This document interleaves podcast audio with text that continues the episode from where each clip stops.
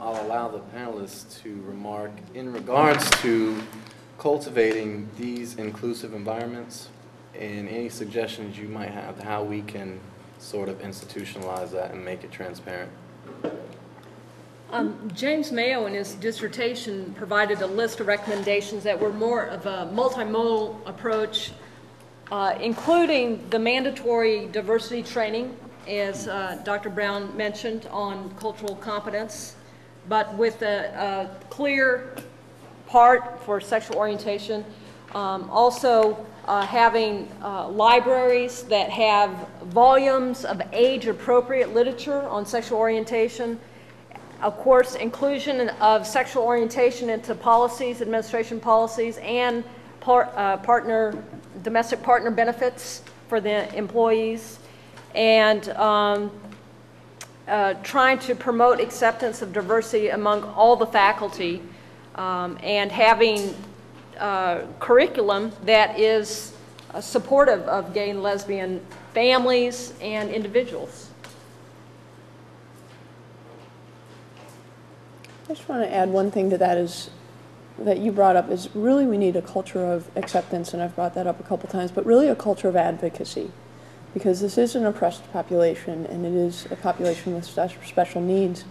And I think we need a culture of advocacy for these individuals because someone may not be able to get the services. There's over 50% of people dealing with sexual orientation issues sought counseling. We need to make sure that those, it's up to us to make sure that those counseling services are there. So I think recognizing the problems that are associated with um, being an oppressed population and doing something about it and being more of an advocacy for these individuals. Just to build upon Amy said, the advocacy part comes when you build alliances. There, as I said before, there's nothing more powerful than to hear from a parent whose child has been hurt. Because every parent out there, every heterosexual, homosexual parent, that resonates deep within your soul. It resonates to the core of your being when you start talking about your child being hurt in some way or another because of who they are or who they're perceived to be. Secondly, you build alliances not just with the other parents in the community, but with the churches. Believe it or not, there are churches willing to come forward saying this isn't right.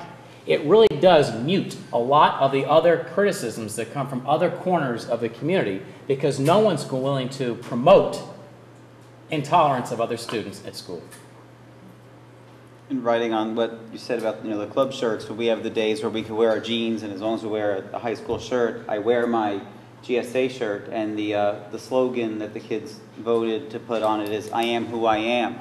because we they, the kids purposely didn't want rainbows all over it and this and that. Of course, it had to be a black shirt because the kids all wanted, you know, black, you know, gothic and whatever. But um, and the kids in their in their mission statement, um, they put um, the Wildcat Gay Straight Alliance, which represents a spectrum of members of the Wesley Chapel High School community, lesbian, gay, bisexual, transgender, and straight works to provide a tolerant, accepting, and safe environment for all students, teachers, and staff.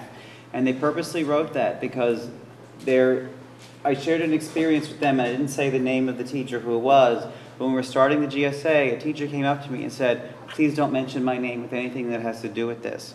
Because we have some closeted teachers apparently at, at our school, and I guess they thought I was going to say, oh, you know, but that wasn't the case.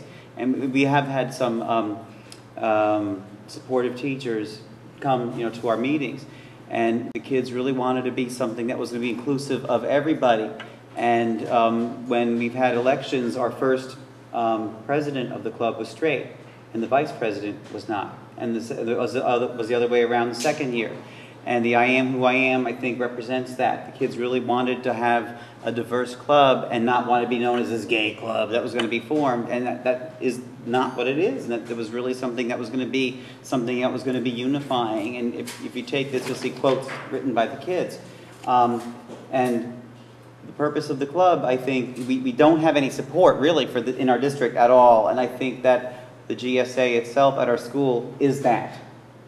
There is nothing else. The kids really took it upon themselves Um, And some of our meetings, um, I don't know how many of you heard me say this last time or not. I don't know, some of the faces are familiar, but some of the meetings are just, they want to sit and eat cupcakes, and sometimes they just want to talk about something that was in the media or something that was in a movie.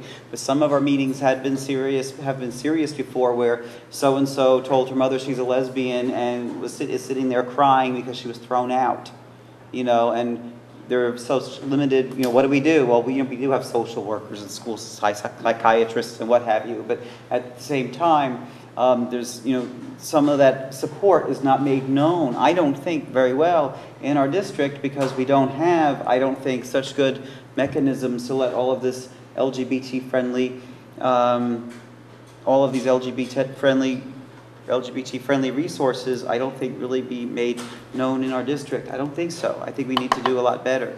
Um, and uh, I think the GSA, I guess, is some way for the students to be able to vent and be able to support each other and just to be themselves. And the fact that we have one at Zephyrhills High School, last time I mentioned that it was starting to go away because the, some of the LGBT kids were afraid to go. And I heard from the sponsor this morning in an email all of the new freshmen brought it back to life. And so we have two GSAs now in Pasco County. For us, that's a big deal, especially Zephyrhills High School. So um, that's a good thing. Good, thank you. Uh, Would anybody from the audience like to respond? Question at this point? Yes, ma'am. Um, I graduated from high school in uh, 1997, and um, at that time, there was no gay straight alliance or anything equivalent, it's not that I can remember. And I actually had a friend who came out to me, and um, I'm so ashamed of it, but I put a wedge between our friendship after he did that, because I did not know how to deal with it. And I think maybe if I had graduated in 2007 instead, or there was something like this, I would have been able to have a support group for myself to know how to help him and, you know, be a better friend to him. I, so I think this is great. We have obviously taken definite strides since, you know, 1997 at least. That's a very personal testimonial, and thank you for sharing that, because I, I, as much as we say that things are in the news and things have changed, we're still not where we probably need to be. And there's probably going to be a lot of other kids, like, just like you in high school, suddenly someone shares this, what appears to be a deep, dark secret. I've also got to say, we still need friends like you, because I, before, I've, I've been blessed at many different jobs as a teacher. I was a high school teacher, I've worked in many different settings, but I was also a teacher for the homeless. I worked with K-12 students who were in homeless shelters. It was a research- uh, funded grant uh, position, and I predominantly worked with elementary school kids because they were still intact with their families. The high school students that I worked with, if you want to guess, what is the number one reason why boys and girls who are high school age are homeless? Number one reason, same thing for both boys and girls. Well, kind of, yes, but why? No, that's not the number one reason for both boys and girls. Can't get along with mama's new boyfriend or mama's new husband. Because almost all of these kids were living, you know, dads disappeared long ago for whatever reason, in both the white and black community. You think about your friends who were suddenly couch homeless, who, you know, weren't, weren't always home on the weekends, or mama would get in the fire. They're going to fight with mama's new boyfriend, and they'd find themselves on somebody's couch, on their girlfriend's couch, their boyfriend's couch. Number one reason for both boys and girls. What do you think is the number two reason why girls would become homeless? Why? They got kicked out too, but why? I just heard it. Pregnant. Pregnant. But number two reason for boys? Gay. Exactly. They- they- They've come out as gay or they've been perceived, to- or somehow that this issues come up. So we still have an issue. We still, now, I was doing that uh, back in the 90s before I went back into, went into administration. The story hasn't changed. There are still kids who are put on the street because of their sexual orientation. There's still kids who are put on the street because they can't get along with their parents' new paramour, you know, the new person in their life. So there's a lot of support that still needs to be out there for youth. And our shelters can't provide it because of issues regarding um, liability. They are really limited in their, their, their work. So friends are still going to rely on friends to get them through the tough times. Okay, we're actually going to wrap it up, I'm sorry. If- If the audience has any other questions for the panelists, please feel free within the next uh, 30 minutes or hour or so to come up and ask informally. We're going to allow this time now for mix and mingle and refreshments. And we'd certainly like to thank all the panelists for being here today. And that's going to end our forum session uh, for today. Thank you.